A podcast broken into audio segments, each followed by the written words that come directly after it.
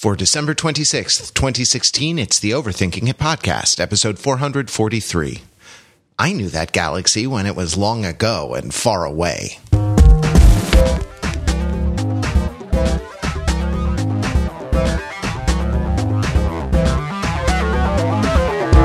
Overthinking It, where we subject the popular culture to a level of scrutiny it probably doesn't deserve. The Overthinkers are your smart, funny friends from the internet. We're never happier than when we are hanging out with each other and talking about the things we love. And boy, have we had uh, a great time these last couple weeks because we have been talking about Rogue One, and we're going to keep talking about Rogue One, a Star Wars story. Not Star Wars Rogue One, but Rogue One, a Star Wars story uh, in this podcast. We're in the thick of the holidays now, and whatever ones that you happen to celebrate, I hope they are wonderful for you. Um, and I hope that uh, talking about Star Wars provides uh, uh, a much needed break uh, if you need one from the relentless holiday happiness or uh, is something that you can uh, set aside for a, uh, a, calmer time to enjoy later at your leisure. So, uh, happy holidays to you all over the world, uh, the community of overthinkers. And thanks for spending another year with overthinking it. All right. I'm your host, Matt Wrather, And here is the question of the week for our panelists. Panelists. We have seen in Star Wars, and it's been taken to a ridiculous extreme in this film, uh, that any planet in Star Wars can only be one thing. The desert planet of Tatooine, the ice planet Hoth, the forest moon of Endor, the uh, tropical beach island paradise of the Imperial Archive. Um, that uh, that every uh, every planet is not really planet sized with its own climate zones and different ecological zones. No, the planet is one thing, and we've also seen uh, that people seem to be stationed on just the worst, uh, most hostile, um, most uh, uh, depressing uh, planets that, that they can possibly find. Right, like no uh, um, you know, no imperial installations on Queen Amidala's world. Uh, no, uh, no one living on uh, the the pleasure planet of Risa. Oh wait, that's the wrong franchise. Never mind. So uh, since once we're all conscripted by the Empire, since they are going to send us all uh, just to the the worst possible uh, planet. Question for you this week, panel: What is your worst case assignment from the Empire? What planet could you be sent to uh, that would just be uh, just be hell on Earth, not on Earth, hell on whatever planet you're on for you? First in the alphabet, drink. It's not Pete Fenzel. It's our friend Ben Adams. Hey Matt. So uh, I think in similar to Endor, that, that my planet is defined by a particular type of plant. Uh, and I, I, don't want the Emperor to send me to the poison ivy planet uh, because I am terribly allergic. And so that would basically just means I can't go outside. Yeah, that right, exactly. And and like when you do, you have to wear bubble wrap or something like that. Exactly, around, you know? and then just or just burn all my clothes every time I, I you know come back inside. Ooh, space. It's actually suits. what the stormtrooper outfits originally did. yeah, I guess against... I could be a stormtrooper. That's yeah. true. The only thing they actually protect against is poison ivy and poison sumac. Oak is right out. Next in the alphabet, Matt Belinkie. Matt, where is your long assignment going to take you? you know, I sort of feel like these single use planets come dangerously close to the universe depicted in Futurama, where where everything is like they're always making deliveries to these planets where like the slurm is produced on the slurm planet, and that's all the slurm planet does.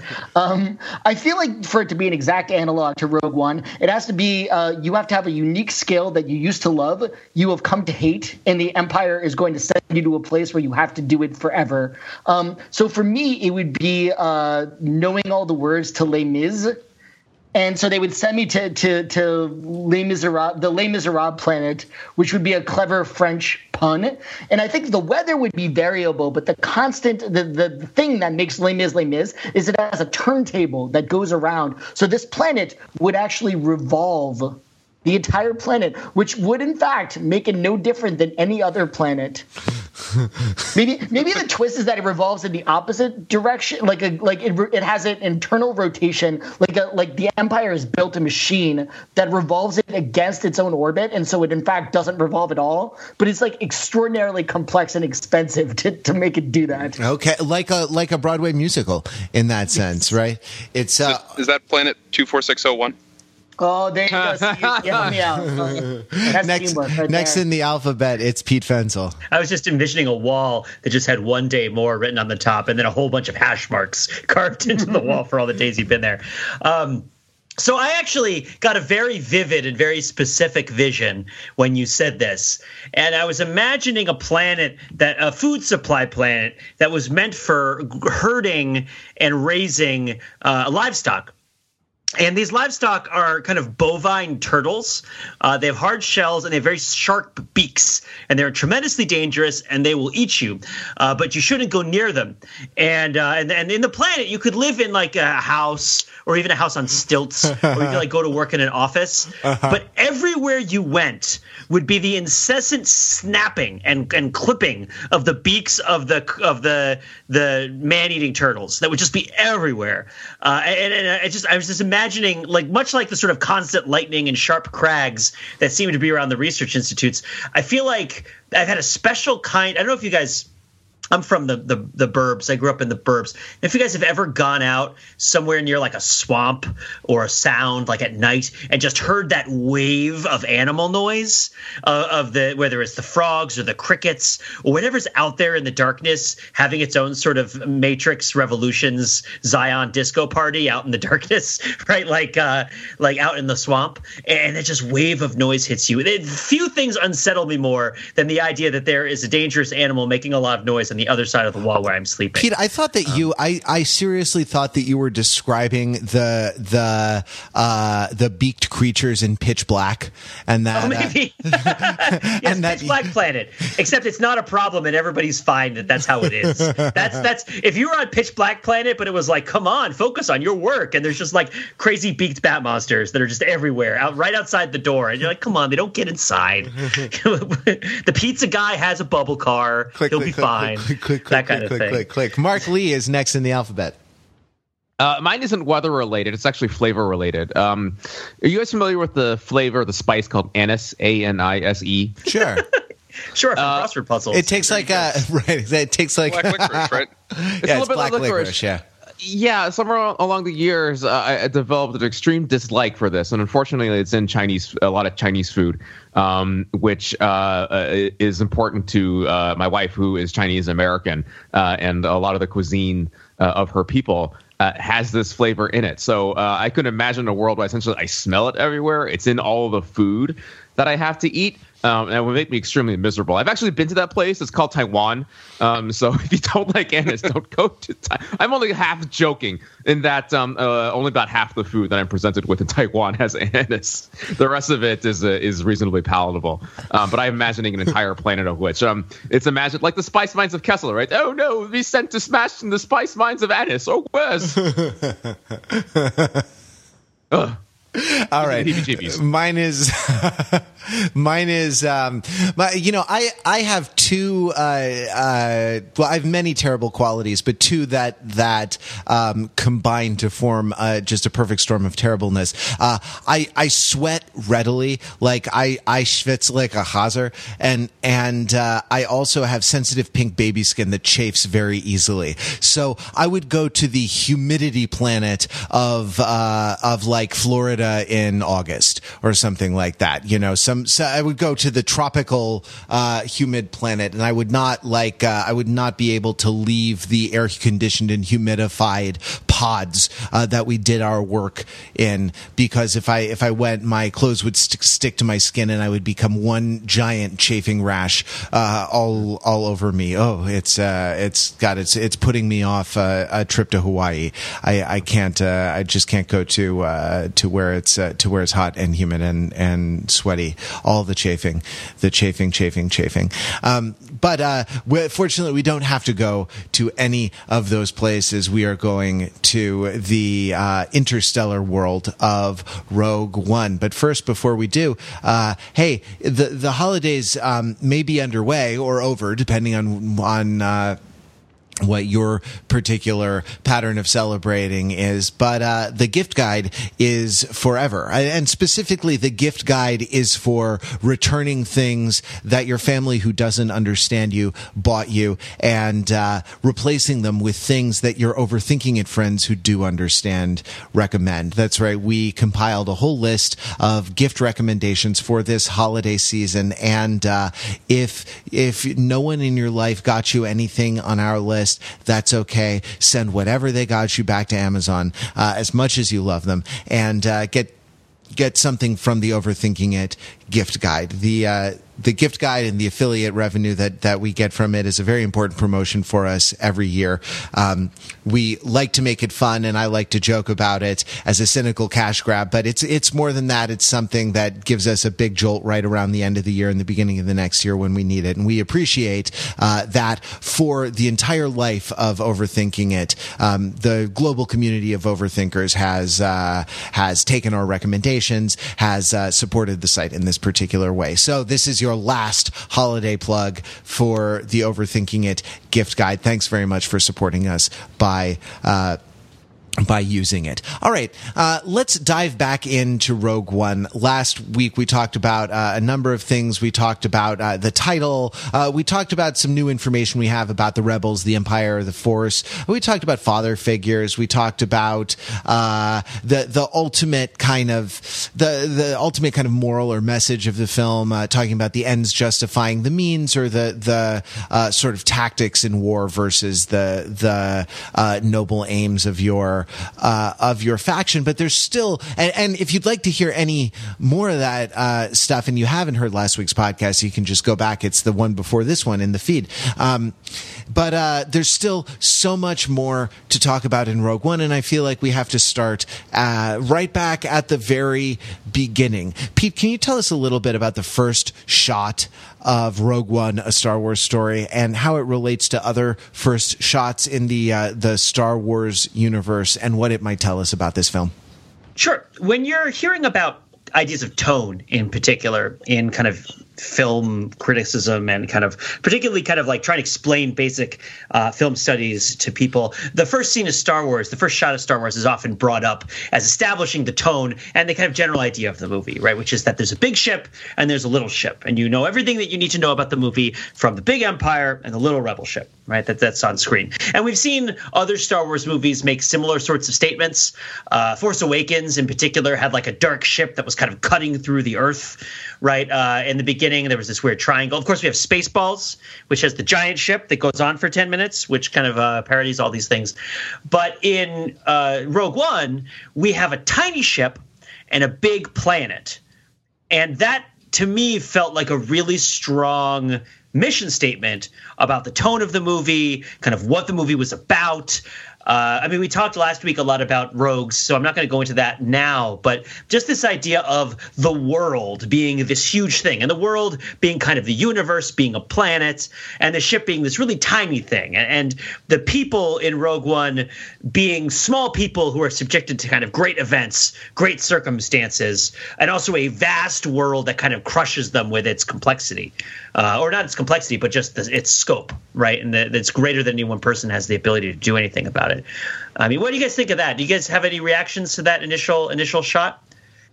You know, Pete, it's very interesting. I, I think it might be critical that the ship is not just any ship, but an imperial ship, mm-hmm. because we've talked uh, on overthinking it way before this movie came out about the political problem that the Death Star is meant to solve, which is mainly that the galaxy is too big to have direct control over. And in fact, there's a line that, that I think we, we, we have come back to numerous times in our various overthinkings from the very first Star Wars, where they're talking about the the political right, the the, Yep. the, the political, and we, we talked about it last week about how the regional governors are going to have direct control, and that it's fear that are going to keep the local systems in line. And so the opening shot of the movie, it, it seems to me that like there are these vast distances that dwarf the Empire, and I think it's critical that even when the ship lands, it has to land like a half a mile away from the hut that they're trying, and they have to walk across these endless fields to get there, and it's just exhausting. And then when they have to find this one little girl, it's super easy. I mean, she has this hidey hole all prepared, but there's this there's this idea that like this planet is so big that we can't even hope to control this one little planet. How could we control the whole galaxy? But then the the the so the Empire scales up, and then later in the movie we see this star destroyer hovering above a city. And that's an improvement, but that's not sufficient. And what it really takes is this thing that can really like you know that looms in the sky like a moon and has the power to destroy an entire planet and it's only when you get to that scale that you can actually hope to control to, to win Yeah. Also, speaking of scale, you have the uh, Star Destroyers, which are seen as massive in other scenes, and then are dwarfed by the Death Star itself. I think a lot of people have commented that director Gareth Edwards is particularly good at depicting scale in a visual way. Because remember, the film that made him really big was uh, Godzilla, right? Right. Big Well, lizard. and this is this is the thing that Star Wars does, right? Like the the new and improved Death Star was bigger than the old Death Star, and then Starkiller Base in uh, in the Force Awakens is. I mean, they even do it. Uh, it's almost a funny moment when it's like, "This was the old Death Star." This is Starkiller Base. It's so uh, it's so huge. I mean, yeah, there's a whole. I, I don't know. I feel like Matt brings up a whole host of problems in the kind of world building of the the Star Wars universe, and it's. I don't know. We we demand a different kind of world building than was uh, than was current.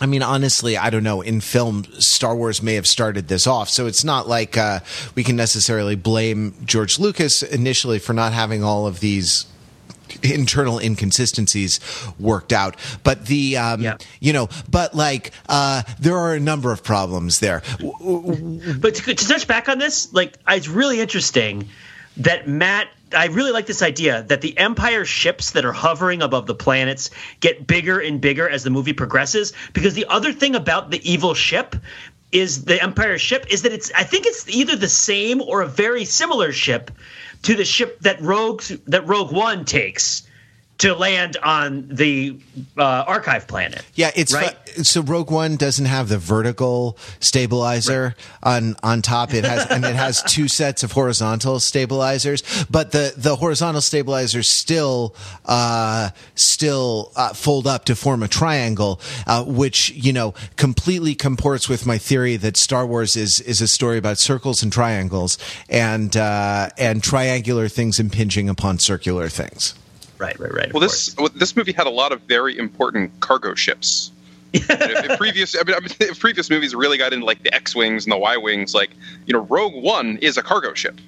You know, that's a really badass call sign. But in the end of the, So is the Millennium Falcon. The final equation, exactly. Like, you, which is really interesting that the planes that just take stuff from A to B end up being the most important uh, ships to some extent in in the franchise because that's what uh, Krennic takes to the planets. That's that first ship we get. It's also you know we have our defecting shuttle pilot, uh, and then we have the you know Rogue One is a shuttle plane that's stolen and then you know taken out. Yeah, freight, cargo, moving supplies around. There's a trade alliance in the in the prequel trilogy, right? Ooh, they should make a movie that focuses on the Trade Federation. That would be great.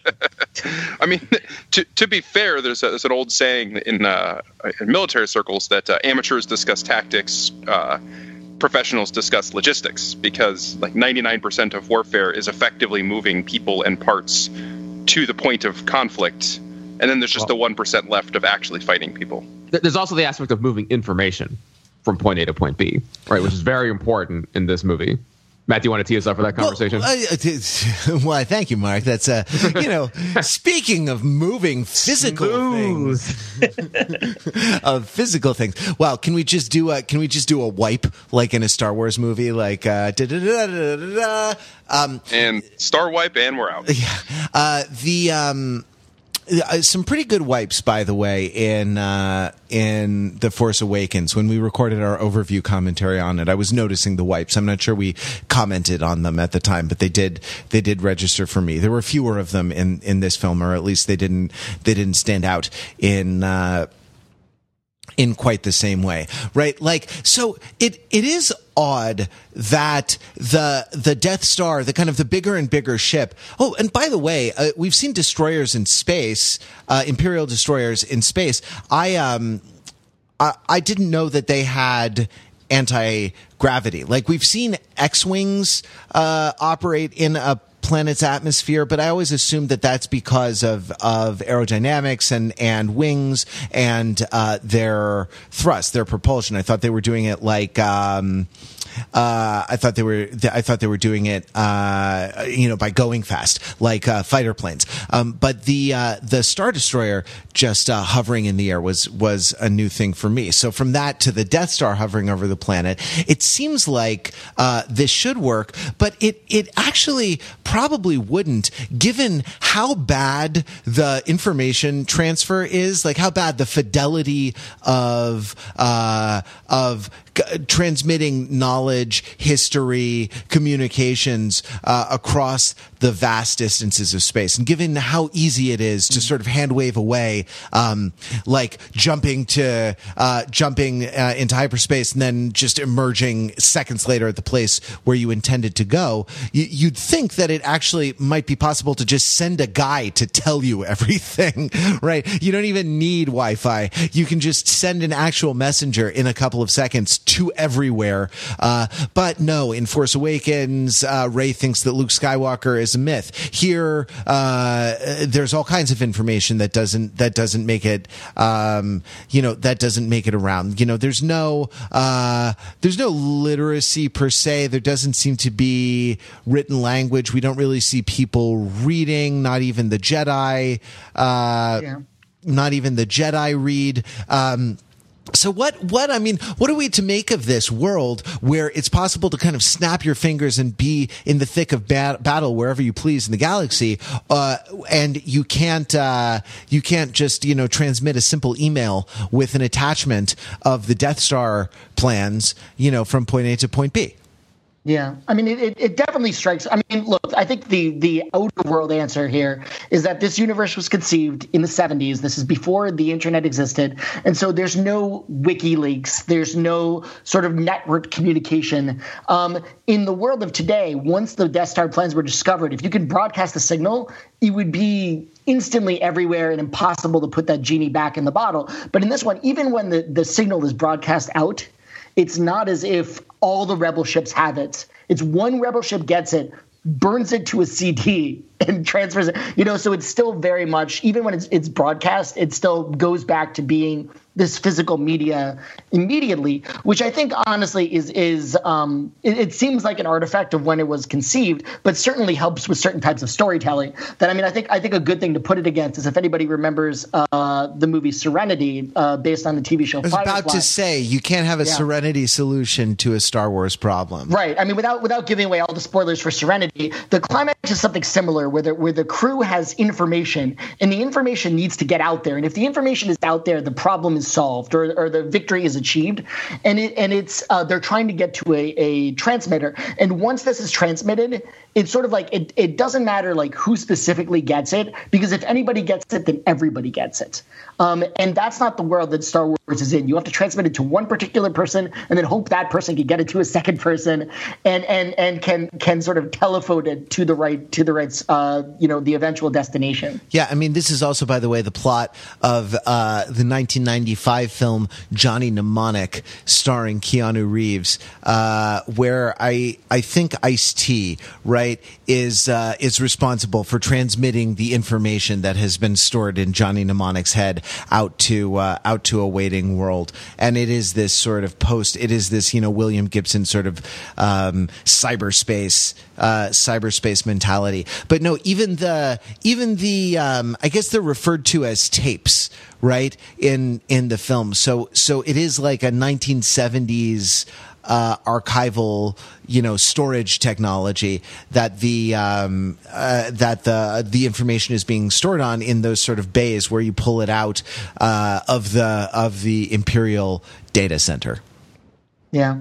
You know, I just, I just want to quickly hit on something uh, you were saying, Matt, earlier about the distances and about being able to, to get anywhere super easily. And I feel like here's the thing like in previous Star Warses, they've been kind of vague on how long it takes to get a place. Like you look back to the very first one, how long does it take to get from Tatooine to um, to uh, Alderaan, where they're trying to get on the Millennium Falcon? It's hard to say. That could be a day or two, or it could be minutes. Um, be couple, could be a couple parsecs. You know, we don't know. Right, exactly. However many that is. Um, but I certainly think in this in this movie, uh, they're sitting at the rebel base. They hear some chatter over the radio that there's a battle currently in progress, and they'll jump in the ships and get there seemingly within minutes, almost in real time. And I feel like that changes the universe, maybe not for the better. And and I blame J.J. Abrams for it because even though he wasn't directly involved in this movie, or he wasn't, I, I don't, he he may be a credited producer. I think he's certainly involved when the movie was being conceived. He's part of the brain trust at the studio, and I do not like what he did to transporting in the Star Trek movies that he was in charge of, where he made it possible to to not only beam to a distant ship going at warp speed in the opposite direction, but in the second Star Trek, somebody beams he beams uh, from Earth to the Klingon planet, literally directly from one planet to another, which I think it, it, it, it, solves so many problems and makes transportation so easy that it almost like makes it difficult to tell a story because you can imagine a million solutions to every problem via beaming something across the galaxy instantaneously. And I feel like that there's a little bit of that that that they remove some of the constraints that existed in the universe in a way that maybe takes some of the fun out of storytelling it certainly seems to cash it out a little bit. Like it limits the space. Like you can do that if you have a story that you know you want to tell and you're trying to make that story get told as economically as possible. But once you run out of stories that are kind of pre approved, that you're just looking to adapt and you're trying to come up with new stories, that creates a whole bunch of problems in terms of de- creating tension and determining things, right? Like, uh, it seems like with that, all of a sudden, all sorts of other things that could happen can't happen and all sorts of other problems can't have would have instant solutions. Yeah, it, it oh, it's there's an inconsistency, right? Like the the issue is that there's an inconsistency, right? Like because uh, they they are true to the original conception of the technology uh, in certain ways, you know, it, and it's it's sort of 70s based. If it were today based, it would look like Black Mirror. It wouldn't look like uh, Star Wars, right? But then but then uh, in other ways they kind of sell that out, especially in the kind of the the instantaneous travel of distance, but one one place they don't sell it out is some of the communications technology, right? Right. I mean, the technologically, pretty much all the communications technology in this film is kind of old school. They look almost like World War II style radios. Uh, there's even like you know kind of radio humming and stuff that you get. Uh, in, in, fact, I think this is the first movie where you get an intercepted radio transmission that ends up being important for the plot, implying that there's actually just weight. It's not just some like magical hyper beam, that there is some sort of you know signal going out that the, the bad guys can or the good guys can find and intercept. Uh, the, you mean near the near the end, the, uh, right? And and and this is sort of this goes alongside the uh, this goes alongside the sort of holographic communication. I mean, why not? And and we know that we have real time holographic communication as well in in the original trilogy, right? Like, so why uh, why why not just communicate by hologram all you know all the time? Wouldn't it be? I don't know. Wouldn't it be better, uh, or wouldn't it be like less cumbersome? I was thinking about this when when. Uh, um, Cassian was was putting on uh, sitting in the pilot's chair and putting on a headset, right? And it's like, isn't there a smaller, lighter headset? Isn't there an option? Like one of the big functions of headphones in small aircraft uh, is to drown out noise um, and and make make it so that you can actually hear the the thing. That's why you have those big cans that are sort of over ear over ear cans. Like you know, there's not a lot of space noise from interstellar travel, is there? Like so, why not why not just use the uh, uh, why not just use the earbuds that that came with the spaceship? You know. like a wireless Bluetooth headset. Yeah. I think that's that's that's a prequel uh, aesthetic choice, right? Compared Yeah, to the, yeah. The 70s uh, original trilogy and now the the, the rebooted uh, choice, right? And also just like it, it's very much connected, I think, to this notion of uh, this is a gritty war movie, right? I mean, I, I saw a lot of like Vietnam era helicopter pilots in uh, in, in in the imagery of uh, the pilots putting on headsets and people shooting out of doors and things like that. Just like lots of dirtiness, lots of lots of grittiness, and then it requires just like you know kind of staticky radios and and big headsets. Uh, it's it's it's part of the aesthetic of the movie and the mood they're trying to create. I, I also felt like there was a cool that this movie couldn't have been made too much sooner than it was because there was a cool way in which a lot of the 70s aesthetic feels like it's come around again. Like particularly the slim vests that i thought were really nice that everybody had right? The sort of the 70s vests with the purina dog chow logos on them for some reason. Uh, like 70s barristan selmy looked great right with his like swept hair and stuff like that. And i felt like there was a certain dare i say it kind of millennial diy ethos to the way that the, that casey and, and jyn and their crew kind of like hung out with their rough and tumble analog technology that felt sort of it didn't feel dated to me in in a way that it would have felt dated if I think if it had been in the prequels, just because of the way that that is kind of baked into, just because of the the font choices in so many of the restaurants I go to, just seem to reflect that kind of uh, aesthetic. But I mean, it's it's dare I say it, dare I use the word? It's it's hipster. I mean, it's it's Yeah. they're, they're listening to their music on vinyl. Yeah, it's true. It it definitely I, is. I an knew that artisanal- galaxy when it was long ago and far, far away. Right? well, uh, is there more? Uh, I mean, is there more about this film that is contemporary uh, than than some of the the style choices of the? Um, uh, some of the style choices of the char- of the costume designer, like and and the production design. I mean, the question I'm I'm uh, interested in asking is: uh, Is this movie woke? I mean, is is this uh, Star Wars: The Force Awakens?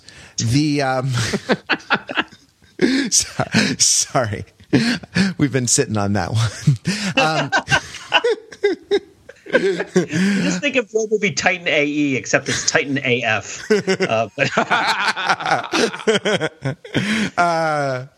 I mean, right? Like th- this is a movie for RN in a certain way, um, and and I I think that there's uh, to to a certain extent there is a. Um, uh, a contemporary flair to some of the uh, to some of the depiction of uh, like insurgent warfare, uh, the the relationship of, of the empire to the the terrain that they're in, um, and and then there were just some buzzwords, right? That that you heard: uh, order, terror, extremists, um, as a, in addition to the kind of the long-standing uh, fascism of the. Um, uh, of the empire and the kind of the the you know the symbolism of that like uh is there uh, i mean is it uh, is this is this fair to say that this is a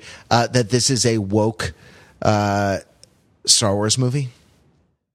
I think it's political. I'll leave it to others to try to decode the definition of woke because I don't particularly feel comfortable uh, trying to do that. I'm, I'm roughly familiar with it. I think I suspect others are more so.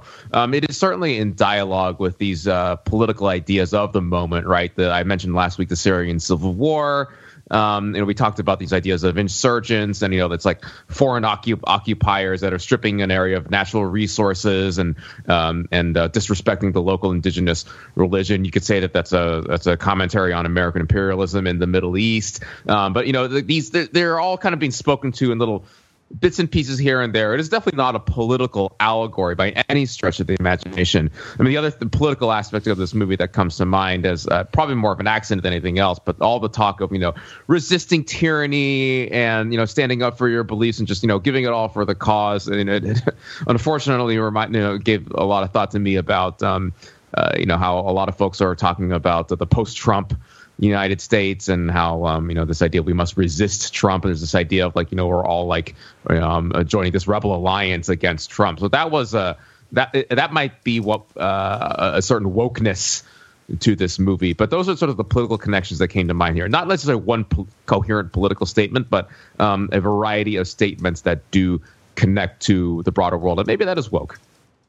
Hmm. I mean, I think I think the maybe the most obvious way that the movie could be considered woke is that both of the more recent Star Wars movies, since Disney acquired them, have uh, female leads and not just uh, female leads, but female leads that are very much action heroes, and even more than that, female leads that are action heroes who don't really have any romance, right? Who are not fighting for love and don't sort of fall in love and couple up. I mean, you know, just little hints of it in both movies, but you know, these these are you know well written fully realized female protagonists. So that and that that's a great thing because I think that's something that has been a little dodgy in previous um, Star Wars movies.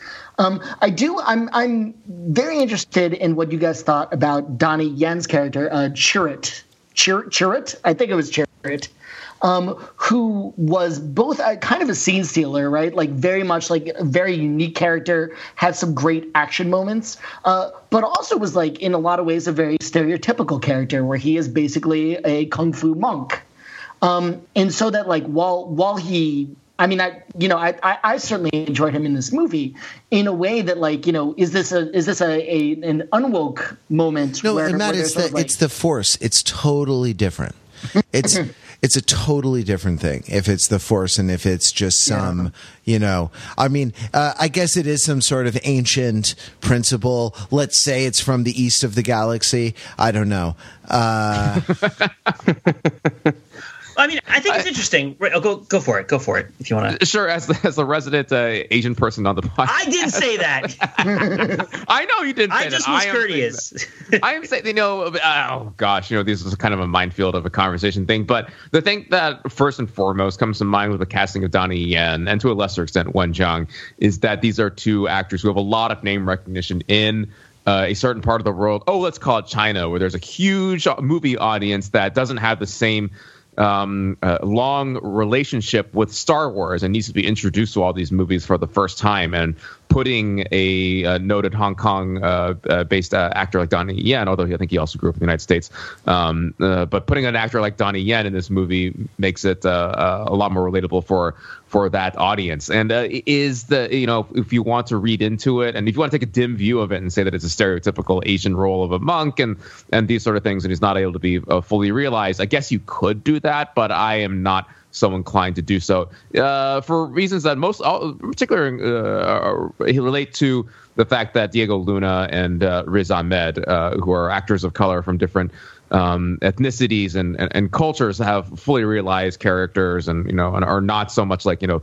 Uh, uh, you know, slave to ethnic stereotypes. Um, so I'm willing to give uh, Donnie Yen a pass in that regard, I suppose. And I think one thing that's that one thing that struck me about it, right, is that it's a symbiont circle, right, as as Qui Gon Jinn and uh, Ewan McGregor would explain to us between Star Wars movies and East Asian cinema, right, uh, broadly speaking, uh, because the Star Wars movies pull heavily from like Kurosawa. Now, of course.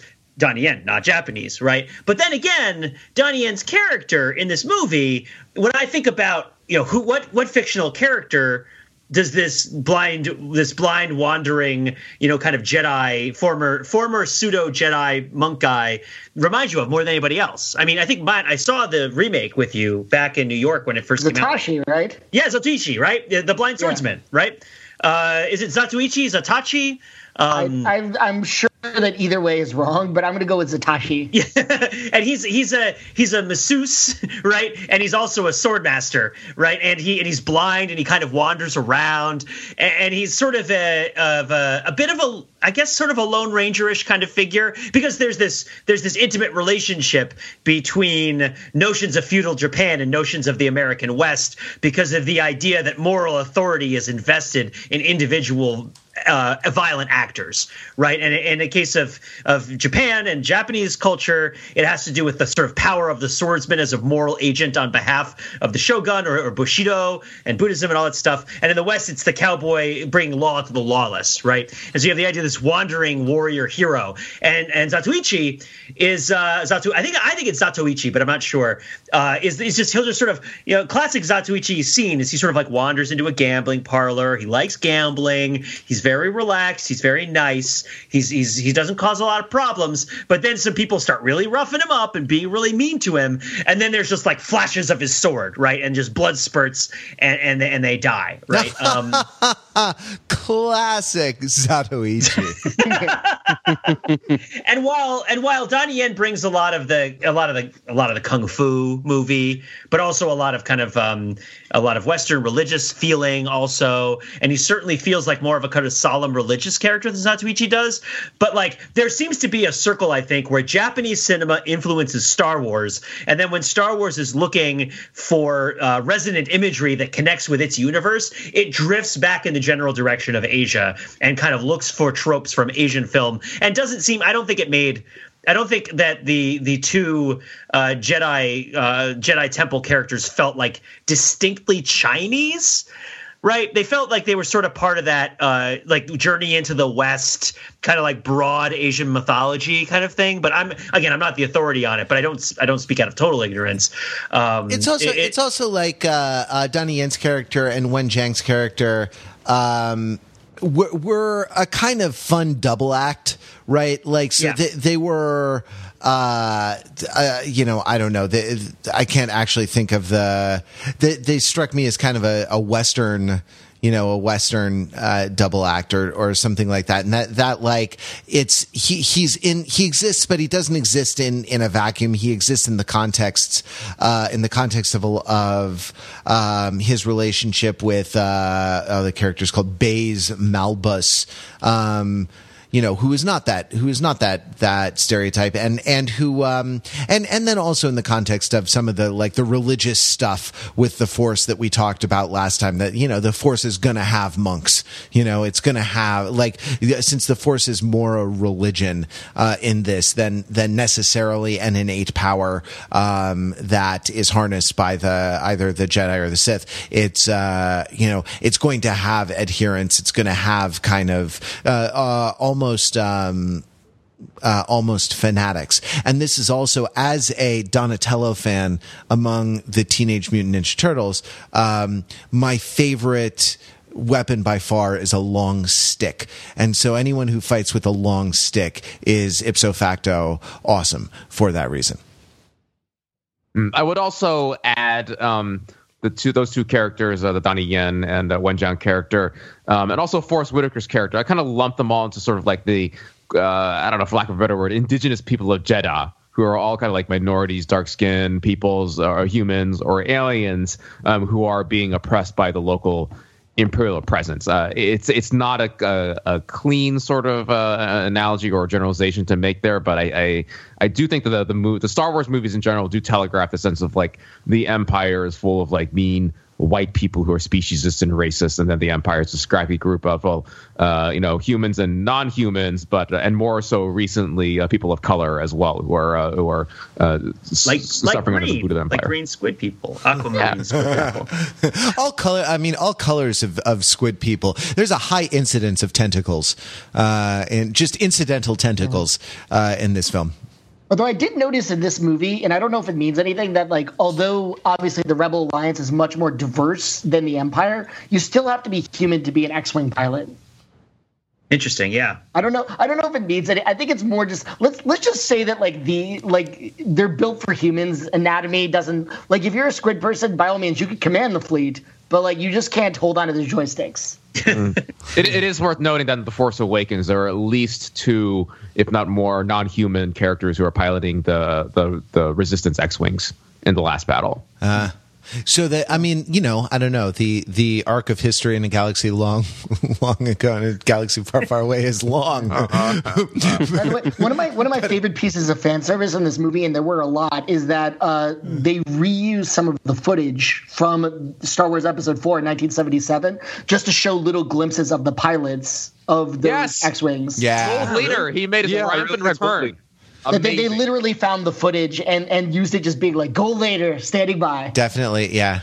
Um, uh, very, very, very cool. That and and then I mean, finally, I I I think that like the point that Mark brings up about sort of oppression and that dynamic is is important because I think that's a way. I think that that sort of thinking about oppression um, is a thought technology that has entered. Uh, that has entered political discourse as relates to kind of normal relations between people, like not actually being occupied by a by a hostile power, but as relates to sort of normal um, uh, uh, dynamics between people. That is to, say, we can say that an everyday relationship has has an oppressive uh, has an oppressive dynamic, and and this and so the, the like depicting it with the sort of the the indigenous people of Jedha suffering um, under the great the great you know Walker foot of the or I guess it's the the great destroyer hovering in the air um, of the the empire kind of makes concrete um, something about that something about that dynamic and something about. Uh, something is something about our sort of thought technology of of oppression. There are other sort of thought technologies like a uh, uh, a discourse about order versus terror, right? Or the ability to kind of to dismiss some, someone discursively by calling them an extremist, as the rebellion does to Saw. Um, that uh right that seems to be in our um that that seems to be in this this film you know that like what are the and and the sort of the, the, the the I guess the contemporary thing that I want to point out is that the, the words that you use to talk about something um, uh, matter. I mean, they always did because because Star Wars is mythical and and in myths you call things by their names and you you know there's good and there's bad and there's evil, there's light and there's dark, and those things have definitions. Um, but but the idea in this movie is that we kind of slip into a territory where the the terms are less fixed. Uh, You know, one one person's order is another person's terror. Um, and things like uh, uh, things like order and terror, there can be kind of a second order battle between the huh, order. Uh, there can be a like a second level battle between those two terms, and who gets to name something something, and that it's it's consequential. Um, it's consequential. Uh, who gets to do that? What one instance of that in this movie is the is naming the hope, right? Right. Right. Like like this is the movie that gives us the new hope, which I think we were believed we had believed had would be Luke Skywalker, but it turns out is the both the Death Star plans and also the discursive technology that accompanies right the the acquisition and transmission of the Death Star plans. Right. The idea that it is You mean- you mean Wi-Fi? hope. What? You mean Wi-Fi? or satellite, like No. m- the Not- not microwave that- dish? not that oh, technology. oh, oh, sorry, sorry. Yeah.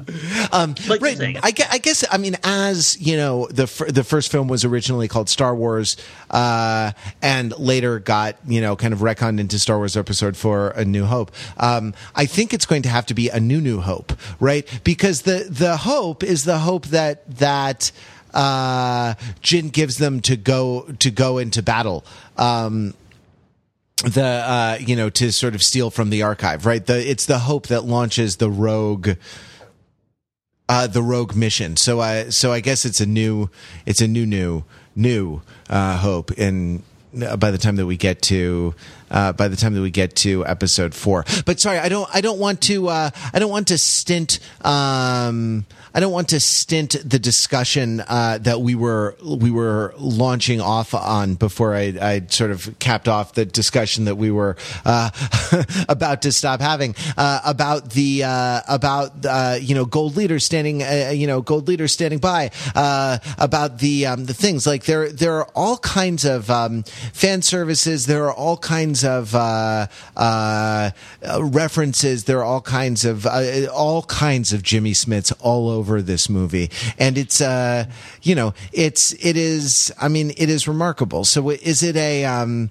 I mean, I, I I don't know. Let's just if we can ring the changes on on uh, on some of those. One that we talked about last week was the uh, the very strong to me reference to Boromir's uh, spoiler alert Boromir's death in uh, in Fellowship of the Ring um, when uh, Marvin the paranoid android goes down uh, you know after taking you know 20 30 40 50 60 blaster shots you'd think they would they would take the blaster off stun uh, uh, after a certain point. Um, I don't know. Were there other kind of intertextual moments, either with uh, either with uh, previous Star Wars movies or with other films that that you thought were you know particularly effective or particularly consequential? So the the first movie that came to mind for me watching this, uh, both in terms of kind of tone and a little bit in style, was The Dirty Dozen. Because we've, we've at the beginning we've kind of got this idea of like oh we're going to take a convict and we're going to give her a special mission that if she pulls off she'll get you know we'll, we'll let her go you know off on her way. Uh, and then also at the end they're not convicts. The, the the rogue guys are not convicts but they do have that kind of scrappy band of misfits vibe to this mission. And the mission itself is sort of similar. We're going to break into this top secret uh, bad guy fascist facility and blow up their their secret weapon. Yeah, Yeah. I mean, I felt like there were specific sequences that seemed pulled from specific movies. Like the first sequence uh, with the farm seemed like it was from *Inglourious Basterds*, right? It was the it was the Jew hunter scene with the milk, right? And and he comes to the farm and he tries to hide the girl, and the wife gets killed, and the girl runs away, right? And and that seemed very blue milk in this one Oh, it's blue milk. That's true. There, there even is milk. There's even milk in this scene, although it's blue milk. Um, the, the the scene where they had to reposition the uh, the the, the satellite dish in order to beam the signal, and they were hanging on to the edge of the railing. Uh, that was very GoldenEye to me, right? Like the for England, James, no for me. That sort of felt a little bit like the dynamic that was going on between Tarkin and the director. I mean, I don't know if you guys don't. If GoldenEye is GoldenEye even a movie that people reference anymore? Is it just out of the zeitgeist, or do you think people actually? well, that makes it prime a prime target for plundering for you know for spare parts, right? Yeah, yeah, sure. We can loot it once people Yeah. have forgotten what it is. Um, You know, Just a take lot of the everything. illusions Take that, everything uh, that's not nailed down. a lot of the illusions that I saw were, were to really bad movies, but that's maybe because bad movies stick in my mind more. That, for instance, I thought that the scene uh, where they tried to get the Rebel Alliance to to approve the attack, and the Rebel Alliance is too politically timid to do it, and they go do it anyway. That's right out of Street Fighter. Right? where, where the UN is like Jean Claude Van Damme, you got to step down, um, and then Jean Claude Van Damme is like, like who wants to go home and who wants to get on the boat and go with me? And then everyone's like, yeah, let's go do it. Um, and then of course the the scene where uh, the the Death Star shoots uh, blows up the city, and then the shockwave is just coming in. They can see this is massive. The ground is just like flying up everywhere. Is right out of 2012. Oh, that's is that what that's out of? Where the ground is Two- just coming. down? 2012 has like I don't I think not one, not two, but three different scenes where there's like just like you know the the the world is sort of falling out from under them, and they barely get in a plane and take off right as like the runway falls into a bottomless pit. And it's like that kind of thing where like they're barely outrunning the sort of like either the tidal wave or the sort of like plume of debris. But you know what? I, Sort of deep, it's also out of Deep Impact, where there's two people, some people standing on the beach watching the Right. the giant tidal wave Oh, come. right. That, Yeah, that's Deep that's that's Deep Impact- not failing to run away, outrun the end of the world and the impending doom, right? That- that's a kind of its own actually a subgenre of uh, scenes. because Yeah, it's this it's the couple that's holding each other on the beach, just sort of watching the destruction just sort of like come in on them. Yeah. Oh, oh, but yeah, but uh, if if you're uh, if you're a couple, uh, you know, standing uh, in front of that in front of that nuclear blast, you know, come on, who are you? Come on, Pete, who are you? Oh, are you, are you talking about Arnold Schwarzenegger and Jamie Lee Curtis in True Lies? Yeah. They're I like the deep impact more because it has a certain gravity. Like I was, ex- the the shot that it was set up with the with the Death Star explosion going off and and the the light coming towards them. I expected it was going to be the scene where like Tom Arnold doesn't look at the light and Arnold Schwarzenegger, Jamie Lee Curtis avoid looking at the light by making out on the bridge. Uh, but uh, it didn't. It seemed to have a little more pathos than that. So I'm glad you guys brought up Deep Impact impact as possibly the real reference in that particular scene. Like Mission Impossible. Oh, we got to go in and we got to get the file and we got to climb the thing, like Tom Cruise does in all his movies when he climbs the thing, like that kind of stuff. Yeah. But uh, sometimes he climbs the inside of the thing, and sometimes he climbs the outside of the thing. So that's, that's why there's so many. Yeah, that's because there's so many permutations. Sometimes the top, like the like the train in the first movie. yeah. So can I ask, what was the point of the hatch at the top of the archives that had the sharp edges on it that just closed and opened? Was that a malfunction, or was that hatch there like to kill the birds? Like if a bird is going to get into the archive, it better get in fast, or it's getting killed. It's a ventilation. Yeah, it's a ventilation. Uh, or, or uh, yeah, it's the the ventilation thing. It's very important that they be cooled. That they, uh, you know, that the archives be cooled. Over it, right? It's a tropical climate. yeah, it's a, you can't let too much of that. You can't let too much of that that uh, tropical. tropical air into the into the thing. Um, it, so it's. I mean, I don't know. There's there's a lot going on. Is this and and a lot of different. I mean, I, well, I guess all action movies, more or less, that that we've uh, that we've referenced. I mean, is that what this is? Is this just a mashup? Is it a genre mashup? What like is is there a, a what kind of uh, genre? Uh, movie is this? Do we have? I mean, do we have a, a, read on it? Because it feels different from the old Star Wars movies. Is is there a kind of unique genre that we can kind of pin on this movie? Well, I would say uh, primarily I would slot it into the the war movie category, in particular the one where the the, the lead characters die um, and you uh, take a lot from their great sacrifice for the cause, right? Which is uh, obviously a huge difference from the original Star Wars movies, which I almost kind of uh, put in a in a genre all into themselves, right? You know that particular blend of science fiction and fantasy and uh, and and the heroic acts, right? The, the Star Wars are not war movies. I think we uh, we're probably all in agreement on that. But Rogue One is through and through a war movie, in particular, a type of war movie where your leads die um, in a very noble way. Hmm. Yeah, you could put the Star Wars movies in a genre by themselves, along with 75% of all the movies that get made ever. They all go in this genre, right? of like, oh, you're the chosen one, and you got to save the universe. Well, I guess yeah. Cho- I mean, chosen one movies, but it's it's also. I mean, there's more to it than that. There's it's a it's a question of of tone, right? And I think like the way. Uh, the way that that um, the Star Wars movies deal with tone is they they communicate a certain stateliness. I mean, both the the good guys and the bad guys have have a certain stateliness. Even if you're on Dagobah and everything is is crappy, and Yoda's pulling your your uh, ride out of the swamp, right? Like there's you know mystical music and the the uh, there's a sense of real moment and a sense of almost ceremony to that act. Uh, as much as you know all the the uh, imperial troopers lined up in rank and file, you know, convey a sense of moment and ceremony and kind of grandiosity, right? Like like there's that, and the thing that makes this uh, the thing that makes this a, a, a war movie um, in the way that Mark is talking about, I think, is a is a focus on disorder and a focus on kind of a breakdown uh, of. Um, uh, you know, a breakdown of those kind of grandiose structures that the other films seem to focus on.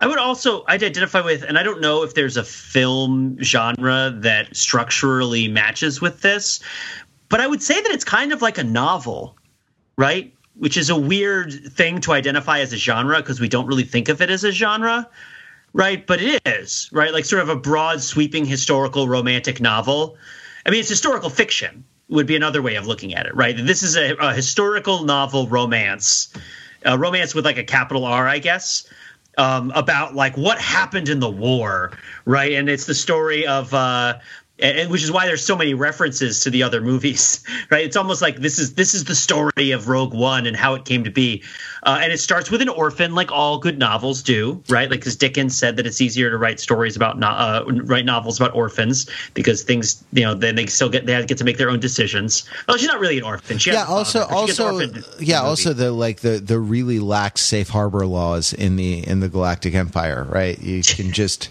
everyone drops their kids off at a fire station or something. There are no happy families in Star Wars. But like it starts with their childhood and with their estrangement from their parents and it ends with their death for the cause. You know is it like it's sort of like what is it the scarlet pimpernel sort of uh, tale two cities? Eh. you know like something that, that i mean you mentioned matt mentioned les miserables as his own personal empire hell. Oh, this isn't the least les miserables movie that is there's been right? Uh, yeah. Right. That you can you can imagine the scene at the end where like you know they they're all dead on the planet, but then everyone in Rogue One sort of like appears in a dream, just like all singing together, just seeing this vision of the Death Star blowing up in the future because of the sacrifices they made. Though- Well, you could you could totally see this as an in-universe like recruitment film for the rebellion because it's basically like you know do they did your part now you do yours. yeah. Do you do you want to know more? Yeah. Uh, the other thing I was thinking of was like, what did you do in the Star War, Daddy? You know, you know where it's uh, yeah, tales of sort of um, tales of adventure. pod racers what do you think i did that's how we afford this tent like, Well, uh, so uh, we get uh, we get a few uh, familiar faces. Uh, we don't get a few familiar faces. We get uncanny uh, representations of a few familiar pa- uh, faces. Let's Can I throw in my favorite familiar face just because we haven't talked about it yet? Yeah. My favorite. So, and I don't, I don't even know the guy's names, but there's, it really, we've talked a bunch about scenes in this movie that recontextualize scenes that you see in A New Hope and make them mean something different than what they previously meant. And, and I love how when they go to Jedha and they're walking around in Jedha, they bump into those two guys, right? Like the, the guy who's sort of like a Wolfman Oh, the- kind of guy, but not oh, the guy like who's one guy on Seven Systems. Face. What? The guy who's like wanted on seven systems or something I've, like that. on, I've got the death penalty on seven systems or whatever. Just yesterday, I almost got blown up on Jedha. That's how bad I am. like, like, like the guy gets bumped, and the guy's like, "Hey, watch it," and then and the, and his friend is like, "Easy, easy, right? Like, chill out. There's no need." And then the planet freaking blows up, and presumably they only barely escape the planet blowing up, and they flee to the edge of the galaxy to Tatooine. They go to a bar, they sit down, they're like, "Oh my god, what a week! This has been the worst." And then some guy freaking bumps into them. and he's like, okay, this time I'm gonna get mad. And the friend's like, you know what? This time I'm not gonna stop you. and then he gets his freaking arm chopped off by Obi Wan Kenobi, and it's hardly fair, right? It's hardly fair that after those guys, after everything that they've been through, that that's what happens to them. Uh, I just got a real kick out of that. Yeah, I it really does. It, it makes it really gives them a backstory and makes them sympathetic. I feel like they're really three dimensional characters now. Well, they're practical effects at the very least. So speaking of chopping off limbs, I mean Vader is here. you know, uh, no, but, but but but here's the question about about Vader that I have: Is it important that it be Darth Vader? Right? Like, could this have been another? Uh, Like Count Dooku. Yeah, or Count- uh, yes, or, could have or, or did he play any role? I mean, here's I'm going to make a bold prediction that we may never know the answer to, which is that the scene, the first Vader scene, where the where the guy goes to Castle Vader, um, he goes he goes to the the uh, Christopher Lee's house from the Two Towers, Yeah. uh, was part of the reshoots and was not in the original script because it serves no narrative function whatsoever, and you can take it out and it doesn't change anything. Except it's um, awesome. But you know, I, I think that like literally the original script was like Darth Vader is not in the movie until the very last minute where you hear the breathing and the lightsaber turns on and it's like, whoa, Darth Vader is in the movie. And I guess that I, I totally imagine the executives are like, you know what, people are going to know Vader's in the movie and they're going to be waiting, and so like let's just give them a Vader scene early, and so it could be a surprise when he comes back at the end. Um, because that that scene is like, and and I do think this is a critical question because I think that like we should try to judge the movie on how well it stands on its own two feet and not as like a, a, a fan service or nostalgia. And I I do sort of feel like the Vader scenes are only there because people like Darth Vader. I mean, I mean, I, I love- I I, I think you're you're right to say that those two scenes serve a very different function because you have to have the Vader scene at the end of the of the movie because the whole idea is that you know in five minutes he's going to be chasing Leia in Episode Four. So like he has to be at the scene of the crime, so to speak, so that he can be chasing Leia in at the beginning of of Episode Four. Yeah, and that because then if you don't have that, it has to you have to change it, right? If you take Vader out, you have to replace that with something else. But then that that because the idea of because I've seen movies that are nostalgia and fan service, like I've seen a lot of them. We've seen a lot of them. Uh, what's what's a good example of a movie that's just very transparent nostalgia and fan? Oh, service? I don't know. Terminator Genisys. Yes. what was another one, Matt? I I saw uh, I saw a trailer for Fate of the Furious before I saw. not, for the first time, I'm not feeling that excited. We'll see how it goes.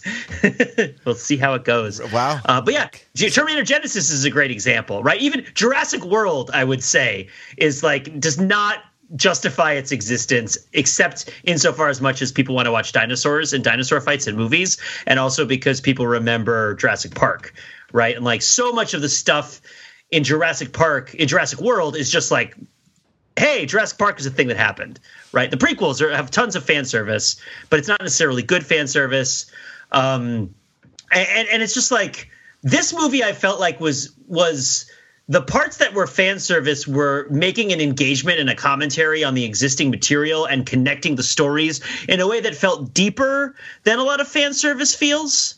Um, maybe just because it was such an integral part of how the tension and the narrative was was heightened and resolved. Maybe that's what it boils down to: is that like the fan service was really had a lot of tension to it, and usually fan service doesn't have tension because it doesn't have stakes because it's just something that existed before, right? The, the stakes are from outside the movie.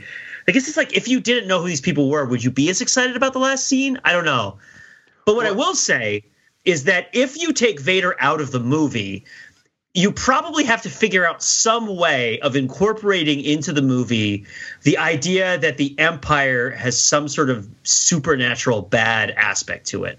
Maybe you just don't. Maybe you don't. It just stands alone as like a tragedy about a bunch of people who are trying to make do and then it didn't really work and everybody died. And like now the rebels have an advantage, but like we kind of know that the war doesn't really have good guys on either side. And so like the, the rebels have the advantage, but is that even a good thing that the rebels have the advantage? Because we know that, you know, I mean, Jimmy Smits is great and all, but like we don't really know how he is as a governor. Yeah, there, there isn't a, there isn't really a sense that uh, that there's like a dark light dichotomy in this, right? That's not the that's not the kind of main characters um, like, like, inner conflict. Like Tarkin is a grumpy old man, but he's not necessarily evil. Right. I mean, like, you know what? I, I feel bad about saying this because they do like blow up a city for no reason other than to like test whether the weapon works. So like they're not they're not just just bureaucrats. They are they, they do have a sort of callous relationship to human life. But I do I do think it's interesting that like you're saying that the reason why Vader is important is because he is so obviously he, he lives on a lava planet in a black castle. Yeah. you know, it's like oh he's if if Darth Vader is a high up in this organization, this organization must be like not just like a bureaucratic nightmare, but just straight up evil.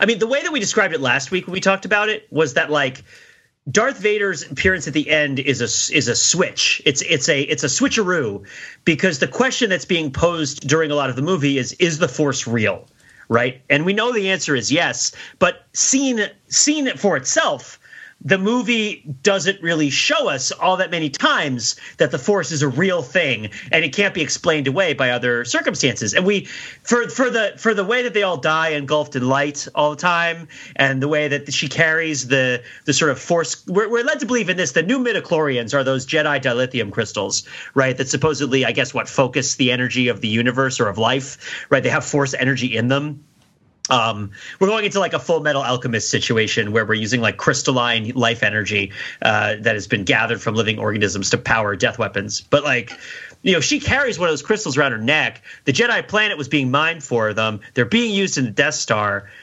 With Vader in the movie, that kind of has a purpose because you sort of expect somebody to turn out to be a Jedi at the end, but no, we get a Sith instead that kills everybody. And we kind of talked about this last week. And without Vader, then there's no payoff and it just becomes a, a, subplot about Donnie Yen's character and whether Donnie Yen's character is really believe whether he's true, real or not. And it would be sort of like any western or any vampire movie where one of the people in it happens to be a priest.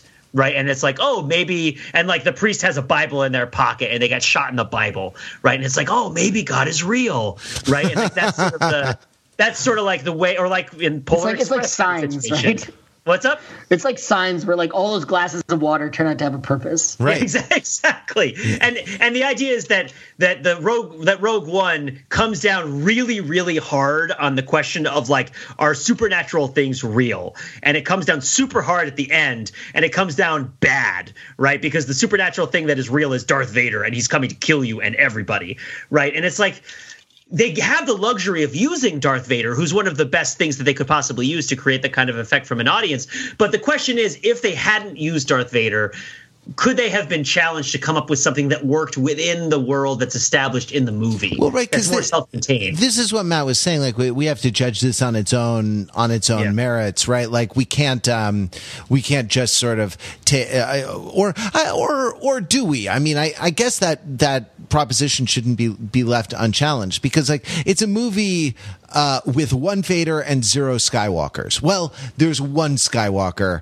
uh, kind of kind of sensationally uh, at the end, who is one of the um, kind of uncanny versions of the uh, CGI versions of the real actors, uh, some some of whom are dead, uh, who uh, you know appear who appear in in this film. So like before we before we maybe close with because uh, it seems like we're converging on that final moment of the film, Vader's uh, red lightsaber, the kind of relentlessness of his walk down the hallway, the kind of um, Toward, towards the closing, I mean, towards the closing door. Oh, uh, sorry, brief digression. On the overview for uh, The Force Awakens, Pete said that the archetypal image of Star Wars is running towards a closing door.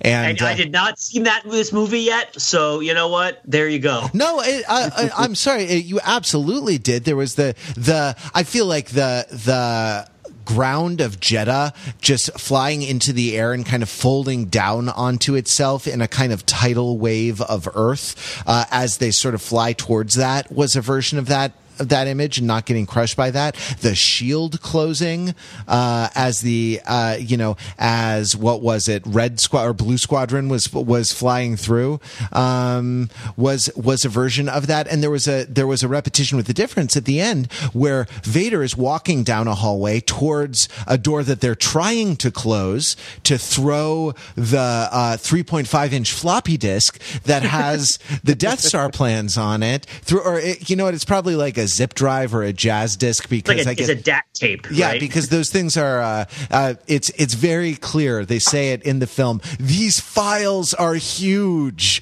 There's so much information to transfer. Right? Is uh, is a version of that, and I feel like we, uh, as we can uh, walk down the hallway towards the closing door of this podcast. I mean, I feel like like um, all of these things, uh, the lack of Skywalkers. Um, well, I mean, two, I guess. I said one before, but two. Anakin and uh, and Leia.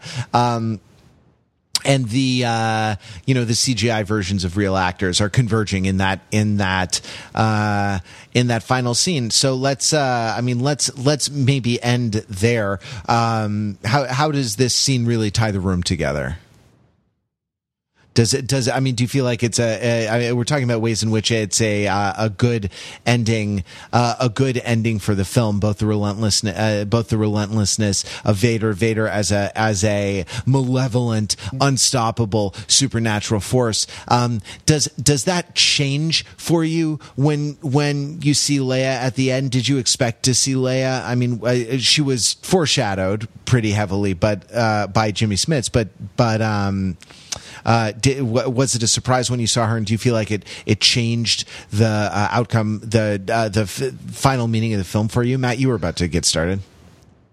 I mean, I, I, definitely, ever since they announced this film, I felt like there was a pretty good chance that the last scene brought it full circle to this ship, to Princess Leia. I thought, I thought there was a, actually a good chance that the last shot of this movie could be the very first shot of A New Hope, and they could literally bring it full circle um, that way.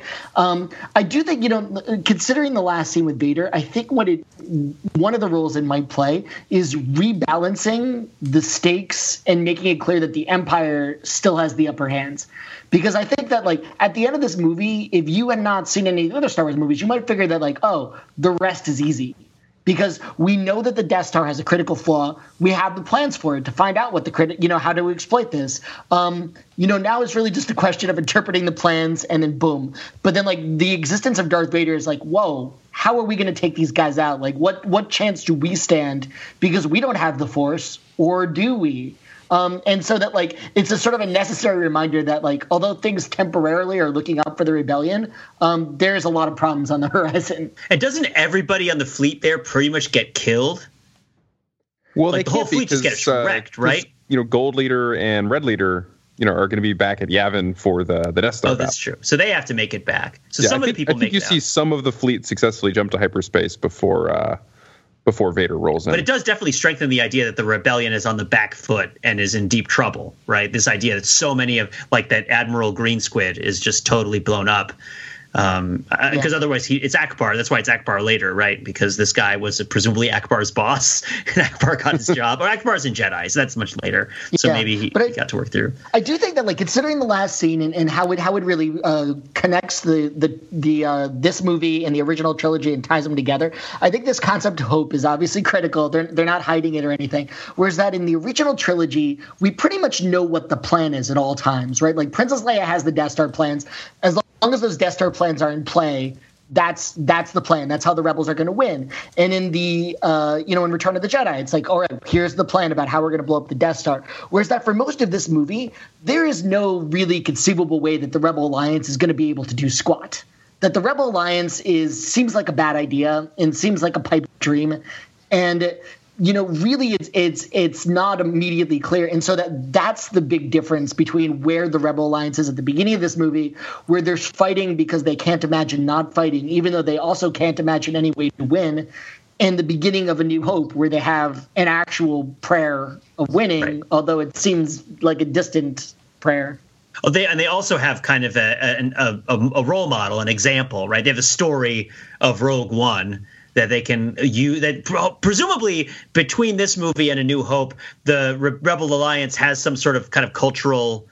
Uh, agreement. They're like, oh, wow, okay, things have happened, things have changed. Maybe they don't disagree as much. They've had their Battle of Saratoga, right, where they've they've actually taken something of value from the Empire. I don't know. I think you have. yeah. I think you have to assume the existence of the Death Star as the catalyzing event for that. that Fair I mean, enough. that- that's serious. I mean, at the that up until and the, the dissolution of the Senate. That's probably the other thing that happens in Episode Four. That kind of, if there were any kind of people that were on the more moderate side of the rebellion, like, well, maybe we can work this out politically or ride it out, or, or the Senate can be a check on the Emperor's power. Uh, that that pretty much goes out the window when the uh, Senate is dissolved and the super weapon starts flying around. I, mean, I don't know. Uh, I, I feel like uh, somewhere around a, you know, somewhere around a conference table, some uh, some alliance member will bang their fist on the table and say, "Just remember the legacy of Rogue One."